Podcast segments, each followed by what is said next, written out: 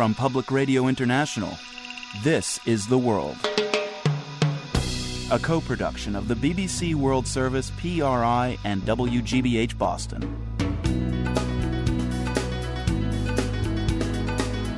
It's Thursday, May thirty-first. I'm Marco Werman.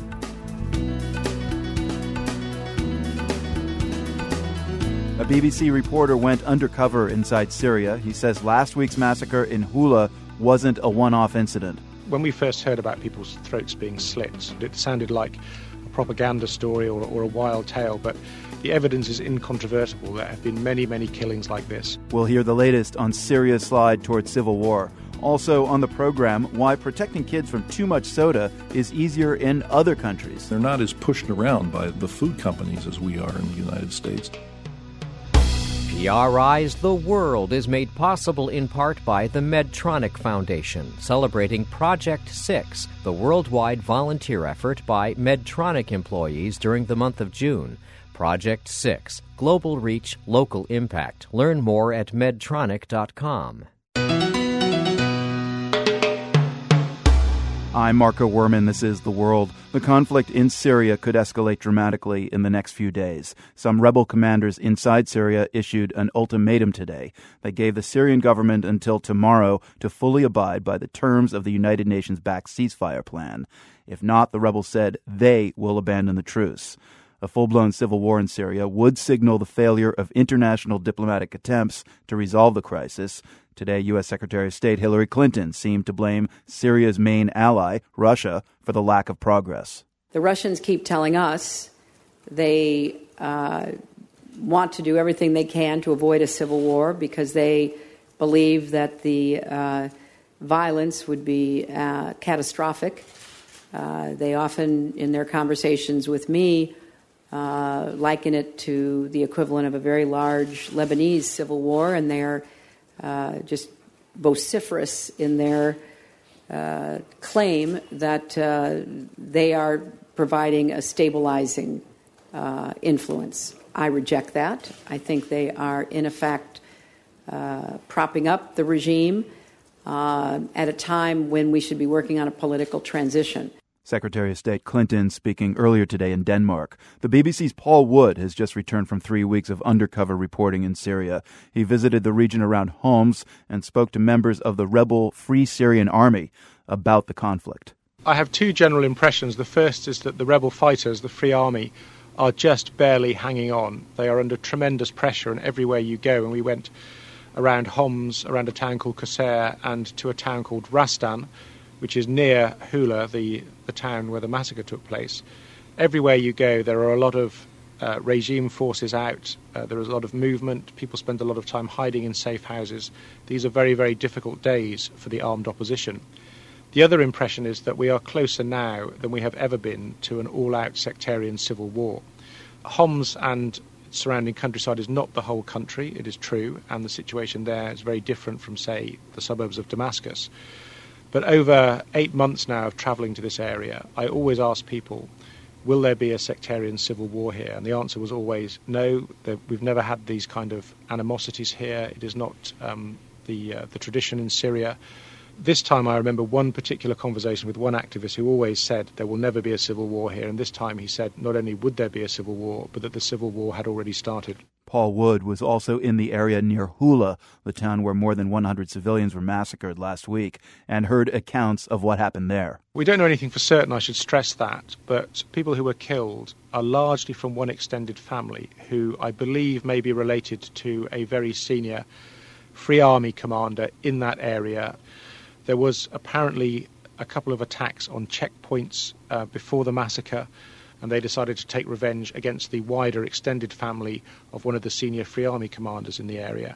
Well, the important thing to understand about Hula is that it is exceptional in scale but not in nature. We over many months have been hearing about the army first shelling a place and then paramilitaries, militias called Shabiha, going in and committing atrocities. When we first heard about people's throats being slit, slaughtered like sheep, as, as people always told us, um, we were very reluctant to believe it. It sounded like a propaganda story or, or a wild tale, but the evidence is incontrovertible. There have been many, many killings like this. What is interesting uh, so far is that it is not a simple story of village against village and neighbour against neighbour. There have been acts of revenge on both sides, but they have been directed at individual families. The interesting line, which has not yet been crossed, is whether it will just turn into Shiites and Alawites against Sunnis. At the moment, it is almost like some kind of Sicilian-based mafia and revenge, uh, revenge killings. But we're, we're just a hair's breadth from that now. It really is very close, I think. The B B C's Paul Wood now back in Beirut after three weeks of undercover reporting inside Syria. We turn now to Robert Malley. He's Mideast Program Director for the International Crisis Group, a nonprofit committed to preventing and resolving conflict. I would say it's remarkable the degree to which Syrian society, up to this point, has resisted the kind of sectarian civil war that seems to be just around the corner. And the question is whether what happened in Hula, the massacres there, could trigger the kind of, could be a tipping point towards a more generalized civil war, which, again, we haven't really seen. We haven't seen massacres of Alawite villagers, for example. Um, but that's the risk. And the more this lasts, the more likely it will be, and the harder it will be to, to reach a diplomatic solution, and the more likely that you're going to see the kinds of developments that people are fearing, regional spillover, uh, but also growing uh, weight of the more Islamist, jihadist strain of the of the of the armed opposition. So a lot of the things that people fear are more likely to happen uh, the longer it lasts. What do you think, Robert? Would military intervention help? The first question is is not only will it help uh, end the civil war, is whether there's a, there's the willingness on the part of the international community uh, to do so. And that really depends on, on their own assessment of the risks involved and of, the, of what it would actually produce. Obviously, a number of countries would be interested in getting rid of the current regime, but they also are somewhat uh, petrified at the notion of jumping into another Middle East conf- conflict, right. of perhaps exacerbating uh, the, the situation in Syria, of provoking greater outside interference and greater spillover effect uh, from Syria. So I think any, you know, any anyone who's thinking, looking at Syria, is looking at all these options, including the military option. But at this point, I have not seen, and I don't think that uh, leaders in, in, in Washington or elsewhere have seen a plan that, that reassures them in terms of answers to those questions. How do you get in? What are the costs? What are the consequences in terms of perhaps escalating conflict in Syria? What are the costs for the region? And then perhaps most important of all, how do you get out? It doesn't mean that it won't happen, but it means that before those questions get credible answers, it's hard to imagine, at least speaking for uh, speaking about the U S administration, that they would plunge in. Others have talked about a Yemen option. Uh, explain that. What is it? I mean, the Yemen option, option doesn't really say much. What it what it stands for is basically three three pillars, what, what happened in the case of, of, of Yemen and the transition there. Pillar number one is that it's a coalition of countries, including countries that are historical allies of the regime in question. In the case of Yemen, it was Saudi Arabia, which was allied with President Saleh, that was joining in this international effort. In this case, when people speak of a Yemeni option, they have in mind bringing Russia on board as an ally of the of the Syrian regime. That would be part of this transitional process. That's element number one. Element number two is that at the end of the process, the president... President Saleh in one case, President Assad in this case, if it were to happen, would have to be would have to step down. Right. Element number three is that the basic infrastructure, the structures of the regime, some of the pillars of the regime stay in place. It's a very gradual, uh, managed transition. And so different countries see different pieces of the Yemeni model that they like. The Russians are attracted to the notion of a managed transition, of one that retains basic elements of the regime, as, as is the case today in Yemen. The basic structures of the regime have not changed. The Americans and some others, when they think of the Yemeni option, what they like about it is that for them the punchline is that Assad has to go, and in their view he would have to go sooner rather than later. I'm curious to know how much hostility you think the West is breeding in Syria by appearing to do nothing while children in Syria are being stabbed and shot at point-blank range. It's hard to measure. I mean, there always are conspiracy theories on all sides, and then, and from what we're hearing from some of the people who report to us, who work for us on the ground, there is this feeling that is growing, uh, however illegitimate and unjustified it is, that many in the West, in fact, want President Assad to stay in power. They don't mind that he's weakened because it serves Israel's agenda, but they basically don't want to do anything to overthrow him because better have a weak Assad than uncertainty and, and, and perhaps uh, an entity that would arise and, and, and rebuild Syria. So that is that that's that's there. It's present. It probably is going to be uh, uh, intensified if nothing changes, but it's also inevitable uh, because because conspiracy theories are rife in the region to a large extent because they, the people in the region have been the victims of Western conspiracies for so long. So it's not hard for them to imagine that they're victims again. Robert Malley, Middle East Program Director with the International Crisis Group in Washington. Thank you very much. Thank you. New York City Mayor Michael Bloomberg is proposing a ban on large sodas. The measure would put a sixteen-ounce limit on sugary drinks sold in the city's restaurants, delis, and movie theaters. If Bloomberg has his way, those bucket-like containers that many people guzzle at the movies or sporting events would be history. Kelly Brownell is a professor at Yale University. He's an obesity expert and a contributor to the H B O documentary The Weight of the Nation. Brownell supports Bloomberg's efforts. He says another option would be to impose an extra tax on soda. Other countries such as Denmark and France have put into place taxes on sugared beverages, but they're relatively recent and it's too early to know what would happen. Uh, we and others have put together data from the United States, and we figure that a tax of a penny per ounce on any beverage with added sugar could lead to substantial health care savings. Um, but the soda companies have made it a top priority for them to stop these taxes. And I suspect they'll do exactly the same thing with this New York City portion size proposal. And in Denmark and France, where uh, these kinds of uh, things have been tried, uh, how do they stack up in terms of uh, obesity to the United States? Well, obesity in the United States leads the world, so these other countries don't have as much of it, but they have enough to be of concern, and that's and they're not as pushed around by the, the food companies as we are in the United States. So that's why they've taken more aggressive action and have these taxes in place. Now, it'll take a little time to know whether they work, but the fact that they've been acted, I think, is a very positive move. So America invented Coca-Cola. I imagine culturally it's just much harder here in the United States and other parts around the world to to deal with this problem. Culturally, it's hard in the U S because we're accustomed to these beverages being part of our life, but we can't subtract out the fact that they're marketed so aggressively by this industry. And they aggressively market to kids in particular, and because of that, these intense brand loyalties set in very early in life, and they're hard to change. But just like we were able to turn around the norms on tobacco, I suspect we can do it with these products as well. I'm wondering if there are countries, places around the world who, you know, see the size of a big gulp here in the United States uh, and are learning from kind of these obesity traps that we have here. You hope that that's the case because a lot of these countries could look at the United States to see what has gone awry and try to prevent those sort of things. Uh, the westernization of native diets would be an example, large portion sizes, eating in the automobile, Uh, the erosion of a certain number of meals per day, eating late at night. You can go on and on with the list. And these things will sweep these countries because the food industry interests will try to train people to eat just like Americans have eaten so they can get as much product sold as possible. And if the countries see it coming, maybe they can do something in advance, which we failed to do. If the U S leads the world in obesity, what are the countries that are kind of second, third, fourth, fifth place?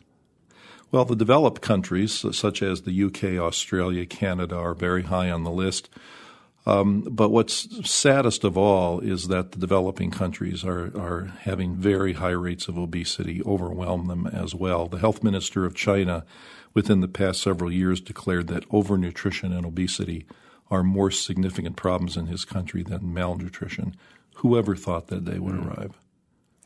Kelly Brownell, director of the Rudd Center for Food Policy at Yale. He's been speaking with us from New Haven. Thank you very much, Kelly. Thank you. When I traveled to Japan last year, I noticed that soft drink containers there tend to be modestly sized. And that got me thinking, how much does your diet change when you travel? We'd love to know your experience with serving sizes around the globe. Share your cultural packaging experience with us on our Facebook page or at the world dot org. This is P R I. The World is brought to you by P R I with help from the Medtronic Foundation, celebrating Project six, the worldwide volunteer effort by Medtronic employees during the month of June. Project six, Global Reach, Local Impact. Learn more at medtronic dot com. I'm Marco Werman. This is The World. The country with the largest Catholic population in the world isn't as Catholic as it used to be. We're talking about Brazil. The Vatican has been losing ground there for decades as more people turn to evangelical churches or away from religion altogether.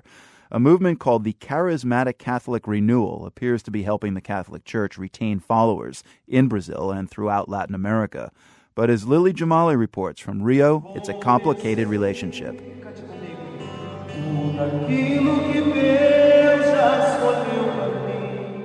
To the hundreds of congregants at this Catholic church in Rio, Father Glucin Gomez is a godsend.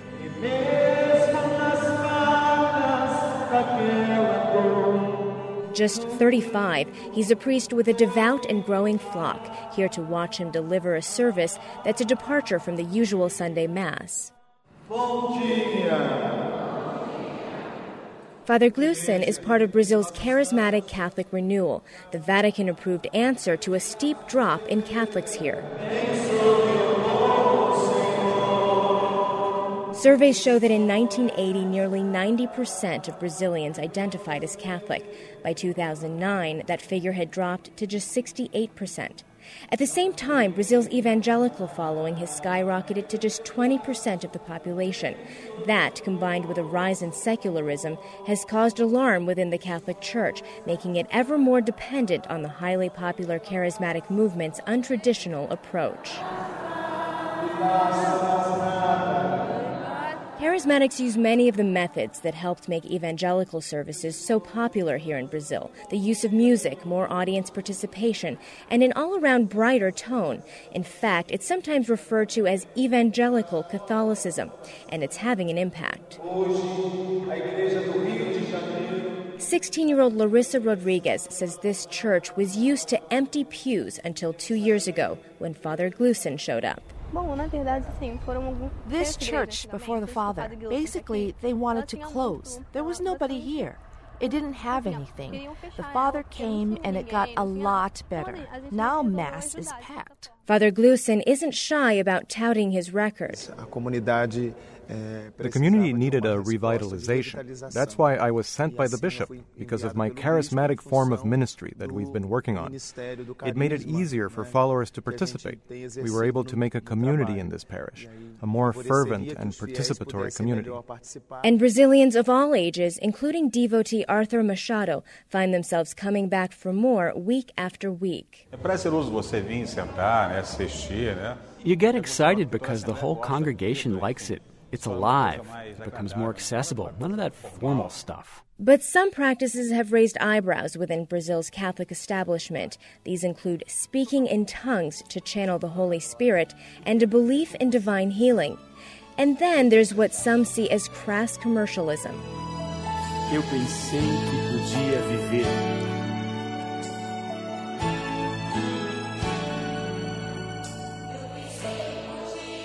São Paulo-based Marcelo Rossi is the country's most famous Catholic charismatic priest.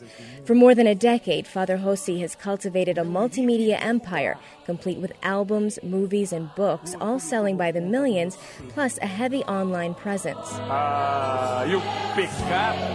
Despite his ability to draw staggeringly large audiences, even Rossi has been embraced only with some reluctance. He's been warned on occasion by members of the Catholic establishment to tamp down the entertainment in his services.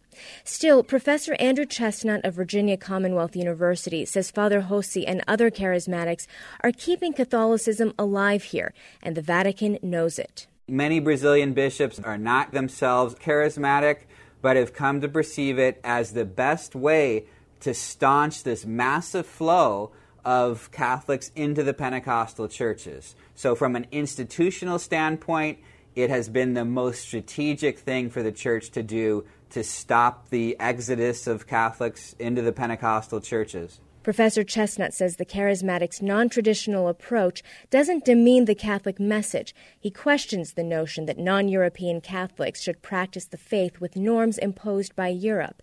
Religion scholar Cecilia Maris of the State University of Rio de Janeiro agrees, saying the charismatic approach might be a better fit for Brazil and is ultimately bringing people back to the Catholic Church. Uh, there is an affinity between this enchanted vision of the charismatic and the enchanted culture, Brazilian culture. And also, it's a very, um, very lively, very f- happy uh, religious experience, very emotional. Father Glucin certainly agrees with that sentiment. He says his sing-along style is an effective vehicle for delivering the Catholic message.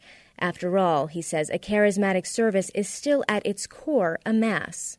It brings a liveliness to your faith. It brings a spiritual happiness. You experience the Holy Word more deeply. The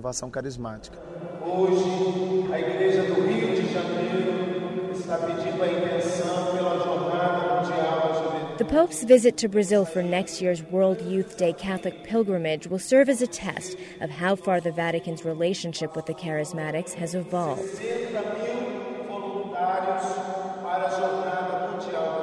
Father Glucin is one of many charismatic pastors trying to mobilize tens of thousands of volunteers for the event.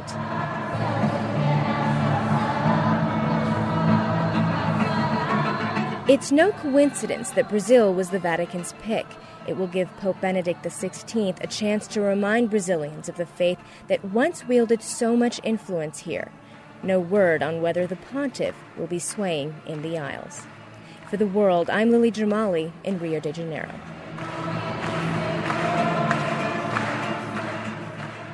You can see charismatic Catholic priest Glucin Gomez speaking in tongues. That video and photo from the Charismatic Catholic Renewal Church in Rio are at the world dot org. For today's Geo Quiz, think inaccessible.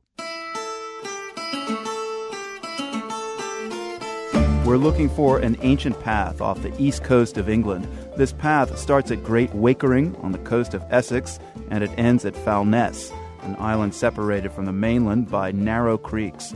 Here's the interesting part. When the tide is in, this path is underwater. You can only walk it when the tide is out. So you have to watch closely for those returning waves and for the mud, which can also be dangerous. But if you time it right, it's unforgettable. It proved to be the eeriest, the unearthliest, and the most memorable walk I've taken, and I've taken many walks. We'll hear more from British writer Robert McFarlane later when we come back with the answer.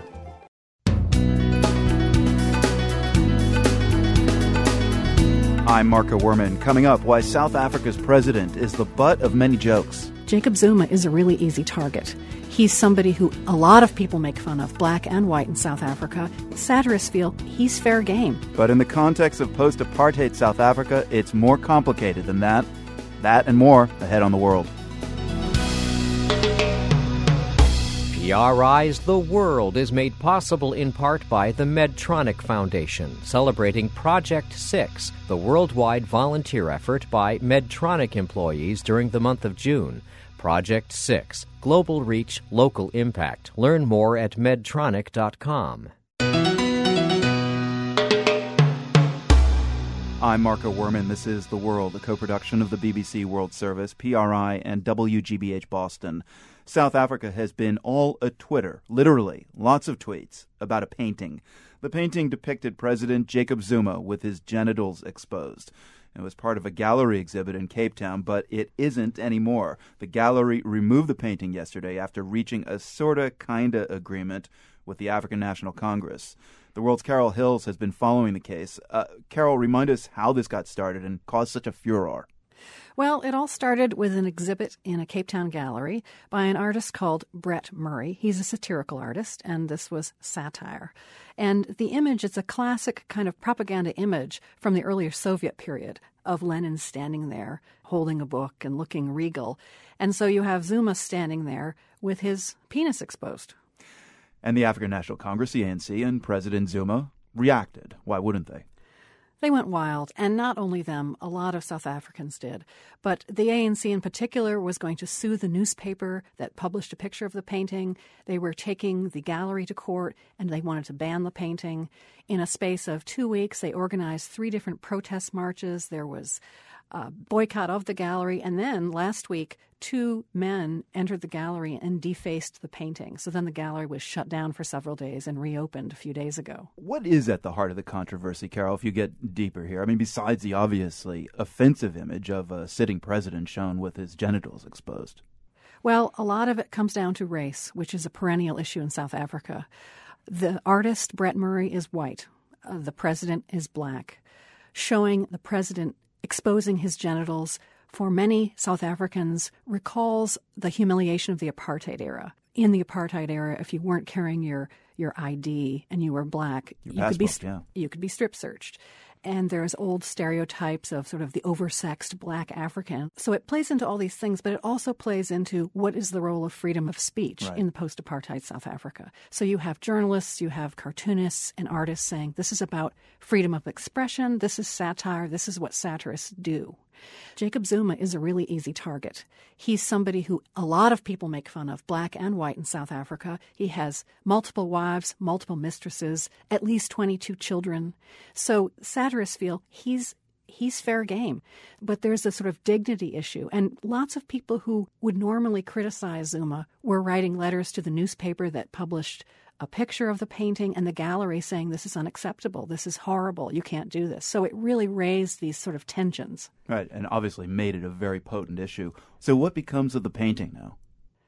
Well, the agreement that the gallery and the A N C reached yesterday is that the painting is taken down. The gallery has taken it down. Interestingly, the painting had been purchased even before the exhibit opened May tenth by a German art collector. And he says he still wants it even though it's defaced. The gallery says, yes, we agree to take it down. The A N C says, okay, we won't go after you in court. But the gallery says, you know, we feel kind of beaten up by this. We feel that we were bullied by the A N C. And the A N C is defensive, saying, oh, no, no, we didn't. We didn't come in and take it down ourselves. We didn't prevent anyone from painting. We're just doing what we think is right, and it's around dignity. So it's it's very tricky. And if there's freedom of speech, we have the right to talk about it. Exactly. You can see the offending painting both before and after it was defaced. Also, Carol Hills has got a slideshow of South African political cartoons that have been responding to the controversy. Those are all at the world dot org. The World's Carol Hills, thank you so much. Thanks, Marco. A school district in California is in the news after it banned a derogatory term used to demean immigrants from Oaxaca, Mexico. Officials in the city of Oxnard in the Los Angeles area made it illegal to use the term Oaxaquita. The move was prompted by a campaign organized by students and parents in the Oxnard School District. Gaspar Rivera Salgado is a researcher at the U C L A Labor Center. He's written about indigenous Mexican migration. Uh, explain to us how and why this term Oaxaquita has been used in schools there in Oxnard. Well, this is largely the legacy of racism and prejudice against indigenous people in Mexico that is carried over in the migratory process. We've noticed that in uh, a lot of the kids were using terms such as Oaxaquita or Indito to refer to some of these indigenous youth. This is a reminder of uh, one of the hidden facts of Mexican immigration. Mexico is really a multicultural, multilingual country. There are sixty-two indigenous groups in Mexico. The Mexican indigenous population is the largest indigenous uh, population in the entire Americas. But given the fact that Mexico is such a big, big country, percentage-wise, it's not as Indian as other um, countries such as Bolivia, Guatemala. We know for a fact within Mexico, there's a very strong sense of racism and prejudice against this indigenous population. And this is embedded in the culture, in the everyday speak of people. So were you finding that it was Mexicans using this derogatory term for Mexicans from Oaxaca, or was it kind of everybody? First, largely uh, used by Mexicans. Immigrants themselves against mm. these uh, Oaxaqueños, but then uh, spread very fast to other groups. And we have to remind ourselves that this is not, you know, just a bullying practice. This is not a random word that is used to make fun of, you know, of some kids, but actually it has very racist connotation. It really sort of uh, reproduces this uh, idea that the Indian is uncivilized, barbarous uh, human being. This is the legacy of colonial Mexico. And this is an issue that has not been uh, confronted head-on until now. This internal introspection about the prejudice and racism within the larger uh, Mexican migrant community. It also happens that thirty percent of the farm workers in California are from Oaxaca. So uh, this epithet also targets class as well as ethnicity. It is true. It's not only, you know, a racist term, but also it reproduces this view that, you know, these Oaxaquitas are uh, farm workers. And, you know, some people say, well, Oaxaquitas are, you know, used to work hard, bent over. So this farm work is really ideal for them. And also, let's remind ourselves that farm work is among the toughest and worst paid jobs in the United States, and that thirty percent is a huge percentage of this population, and many times they do not have other opportunities. And of course, it's a step forward. It's not going to end this racist attitude. I think that uh, there has to be a sustained effort uh, on the part of other uh, Mexican immigrant institutions to really develop cultural sensitivity campaigns to realize that Mexico and Mexican immigrants, you know, come from uh, different cultures and speak different languages. Gaspar, where are you from in Mexico? I'm originally from Oaxaca, I'm Mixteco, and I came to this country about twenty years ago. So this whole issue is very uh, close to your heart, I imagine. It is very close to my heart, and this is something that I've been working with for the past uh, uh, ten years. I mean, do you see this as a teaching moment? I mean, are the schools and teachers coming forward with creative ideas to teach about indigenous Mexican culture now? And, and I think that's one of the challenges in moving forward. Uh, this policy to ban these uh, racist words now is a step forward, but I think uh, there has to be more leadership development for indigenous people to to really be able to navigate their new circumstances here in the United States. There has to be curriculum to develop these cultural sensitivity among not only teachers, but also among parents. So teachers need to be trained about the diversity within the Mexican community. And also the Mexican community has to embrace this campaign and start, you know, talking about these issues. Gaspar Rivera Salgado is a researcher at the U C L A Labor Center. Gaspar, thanks very much for telling us about this uh, campaign and about the Mexican state of Oaxaca. Thank you, Michael, for having me in your program. British writer Robert McFarlane is a seeker of places on the periphery, and he writes about one such place in the current issue of Granta magazine. We asked you to name it in our GeoQuiz today. The answer is the Broomway, a three-mile route that takes the walker on an ancient path off the southeast coast of England. When the tide is out, the path is visible and walkable. When the tide is in, the Broomway is underwater. Robert McFarlane walked the Broomway, and for any of our listeners, Robert, who've taken a walk in an area subject to tides, you don't want to go too far out on the seabed lest the returning tides catch you, right? Right. So you've got to put your trust in the moon, and you have to put your trust uh, in your own calculations, which are much more likely to be fallible than the moon. So mm. you do your tide calcs, and you work out that once the tide is out and it goes out about two and a half miles over hard sand, then you have several hours in which to make your walk and come back again. The other danger is mud. The Broomway exists because of a wide ridge of hard sand that runs offshore and that provides a good walking surface. In fact, you can drive vehicles over it. But the mud is more problematic. So what is this Broomway and how long has it been there?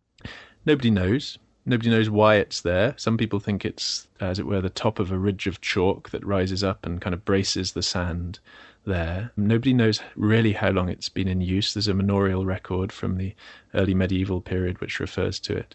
But it joins the mainland on the east coast of England to this big island. I think it's the fifth biggest island in England, called Foulness. And that was how people got onto and off Foulness for centuries. Mm. The mail coaches would run along there and the pedestrians would run along there. But it was dangerous. Right. You had to do those tide calculations each time you wanted to deliver the mail? Exactly. Mm. And there was a pub at Wakering Stairs, which is where on the mainland where you join it. And so the, the coach drivers would sit and drink there in the nineteenth century. And then it really wasn't a path you wanted to be coaching along while drunk. And the name Broomway, I understand that it comes from the fact that brooms were literally placed along it to mark the path. Why brooms? Un- unclear. Um, but yes, allegedly the, the path's width was marked with these brooms. These brooms also offered, this is obviously pre-G P S, pre-handheld compass even, uh, offered a way to navigate it. So you would carry a very long length of thread and you would attach the thread to the broom, and then you would walk off in what you thought was the direction of the Broomway until you met, hopefully, the next broom, and then and then you would know in what direction you were going. Sorry, actually, you'd left the string attached to a stone. And so this was a, a very laborious way of ensuring safe passage. How long a walk is it, and how did it go for you? In terms of miles, it's nothing. It's three to four, depending on how you measure it and walk it out, and then you obviously you need to come back the same way. But it, it proved to be the eeriest, the unearthliest, and the most memorable walk I've taken, and I've taken many walks. Um, this was because you are walking on water. The water's only an inch in depth, really, and obviously the sand beneath it. But there is a sense of miracle attending your progress at every step, and your own reflection is doubled in the water next to you. You walk soul to soul with your own ghost, as it were.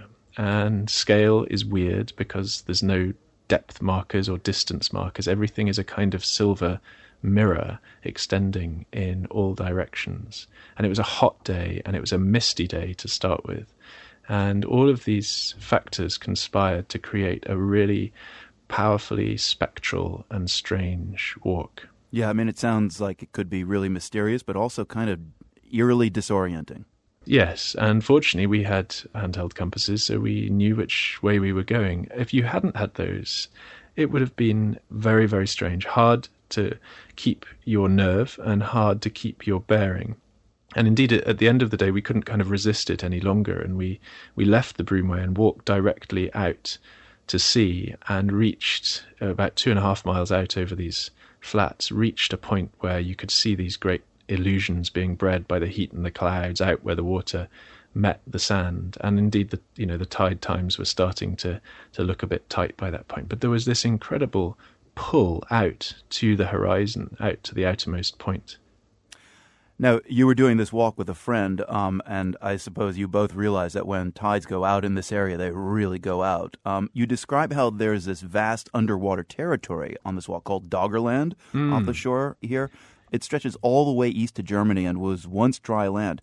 Who lived there thousands of years ago? Well, amazingly, we do know stuff about this. Uh, in short, Mesolithic hunter-gatherers ranged across this area. This obviously is when the, the water that now fills this region, that is the North Sea, was largely locked up in land ice in the form of the ice caps. And using data from oil companies and astonishing archaeological reconstructive techniques that I don't really understand, archaeologists have been able to back map this area, and we now know what it probably looked like around twelve to ten thousand years ago. We know wow. some of its features, its topography. We kind of know what people would have lived on, and uh, trawlers that fish this area regularly dredge up bones and hunting implements, this evidence of a lost civilization. So we were walking, in that sense, backwards in time, mm. every step a decade. So, Robert, now you've walked the Broomway. Was it everything you hoped it would be? Yeah, it was It was unforgettable, and it, it changed my mind in the sense that it altered my mind. I felt profoundly flat in the sense of lateral rather than depressed for weeks after walking that. I will never forget it, and I spent a very, very long time trying to work out how to render that experience into prose. It's romantic, but uh, I've got to say, if any Americans hear this and they say, oh, I'll be in England this summer, that walk sounds like fun and exhilarating. A, a word of caution for them, perhaps? Well, first of all, make sure the Ministry of Defence are not lobbing shells over the Broomway, which is what they do most of the week. Mm. Secondly, get your tide calculations right. And thirdly, pray that the moon stays in its orbit.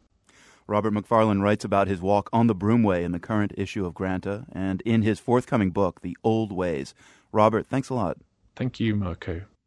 We have some striking photos from Robert McFarlane's walk on the Broomway. You can see them at the world dot org, and you don't even have to worry about getting caught by the tide. This is P R I. The World is brought to you by P R I with support from P B S Learning Media, providing accessible, on-demand educational content to teachers nationwide. Thousands of resources at your fingertips from P B S Learning Media. More information online at p b s learning media dot org.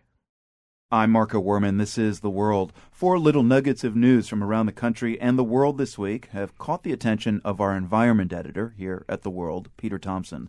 The news items are datelined South Carolina, Seattle, Beijing, and Greenland. They're all over the map, but they're connected in a very significant way. Peter Thompson joins us now. What's that common denominator, Peter, and what do these stories all add up to? Well, Marco, the thread that links all of these stories together is coal. The news from South Carolina is that one of the state's electric utilities yesterday announced that it will close two small coal-fired power plants as part of a shift toward relying more on natural gas and nuclear power to generate electricity. Uh, now, by itself, this isn't such a big deal. These are small power plants, but what's important is what they represent, and that's the beginning of a shift in the U S away from using coal to generate electricity. Mm. Coal is under pressure here in the U S from a couple of directions, from federal pollution regulations, which are rising, and natural gas prices, which are falling.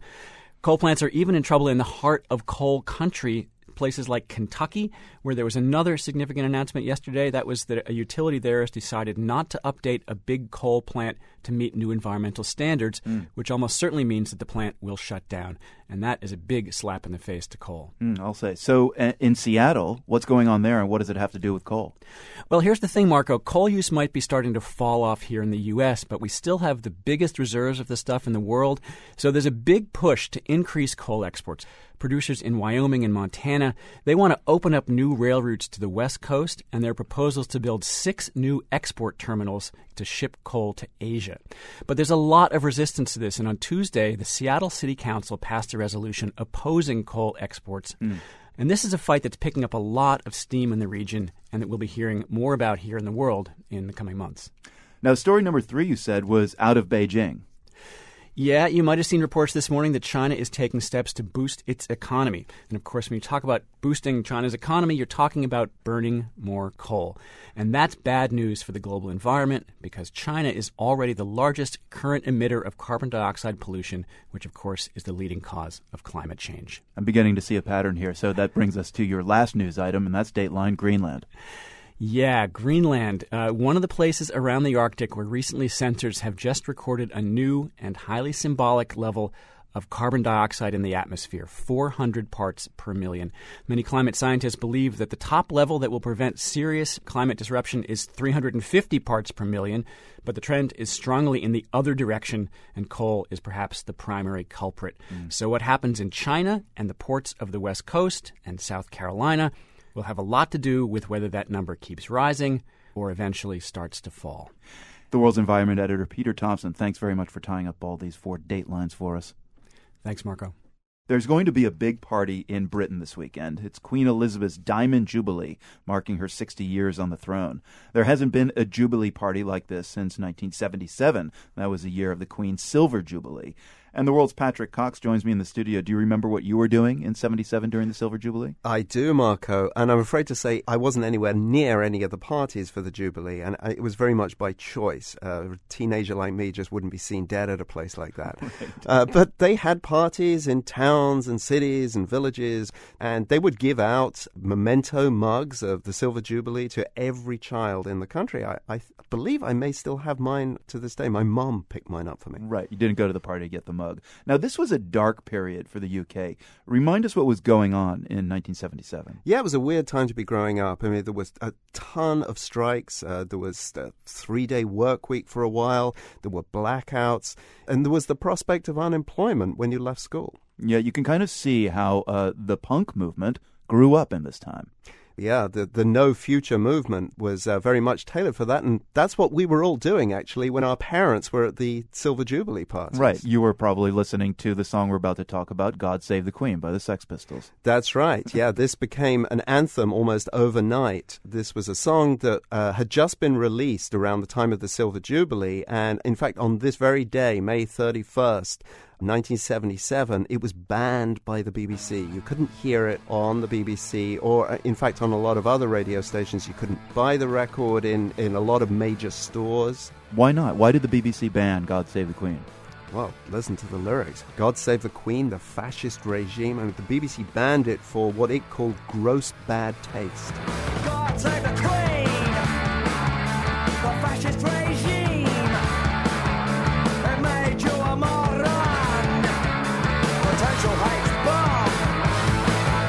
And the rest of England, Patrick, I mean, the year of the Silver Jubilee, how was the, the Sex Pistols' God Save the Queen received generally?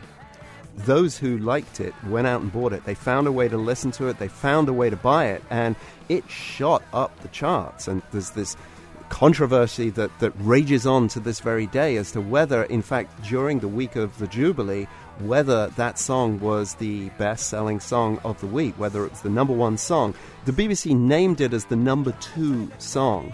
And there's just been skepticism about that ever since. The number one song, by the way, was from Rod Stewart, so, which me and my friends found much more offensive than anything that we heard in a Sex Pistols song.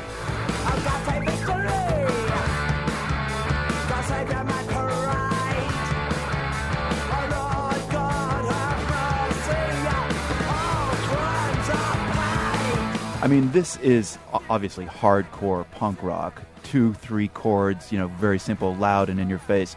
But you could also look at this song as pure parody. I mean, what so upset the establishment by this music? I think they were frightened by it, with good reason. We were all frightened by it. I Even think, the people who liked it like you? I think that, you know, as teenagers, you like to be frightened. Mm-hmm. And I, it still sends shudders down my spine to this very day. It was, it is a scary, terrifying piece of music. Still a lot of fun to jump around and dance to. Oh, wonderful. And, of course, the very fact that the establishment was so taken aback by this and, and caught out, it was fantastic. It was the very first moment that teenagers up and down the land, that they felt some degree of power. Glenn Matlock, the, the then Sex Pistols uh, bassist, he described this as the end of deference in Britain. Mm. Big moment then. For me, it was a huge moment. Now, I gather that there is a movement afoot to make God Save the Queen finally a number one single. How did the Sex Pistols feel about this? Yeah, it's being re-released. The band doesn't seem to really care about it one way or the other, to their credit, but there's a Facebook movement to try and get enough people to buy it, so it finally takes that, that number one spot that so many people feel that it was denied it uh, all of those years ago. It seems a little bit irrelevant now. While the song itself is just as magnificent and terrifying as it ever was, who cares whether it's number one? Britain has moved on. Yeah, why should the Sex Pistols change their tune now and suddenly enter the mainstream? The World's Patrick Cox with his memories of the other Jubilee, that silver one, in nineteen seventy-seven, and of his personal soundtrack of that moment, the Sex Pistols' God Save the Queen. Patrick, thanks a lot. You're welcome, Marco.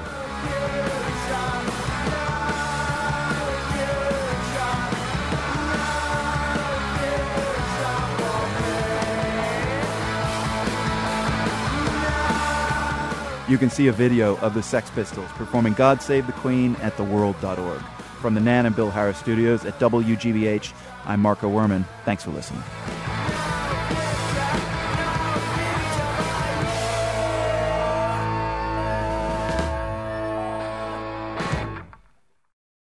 The World is a co-production of the B B C World Service, P R I, and W G B H Boston, supported in part by the National Endowment for the Arts, which believes that a great nation deserves great art, the Freeman Foundation, the Luce Foundation's Henry R. Luce Initiative on Religion and International Affairs, and by the W G B H Fund for Environmental Reporting, whose donors include the Grantham Foundation for the Protection of the Environment, supporting a cooperative approach to solving our critical environmental problems while we still can. P R I, Public Radio International.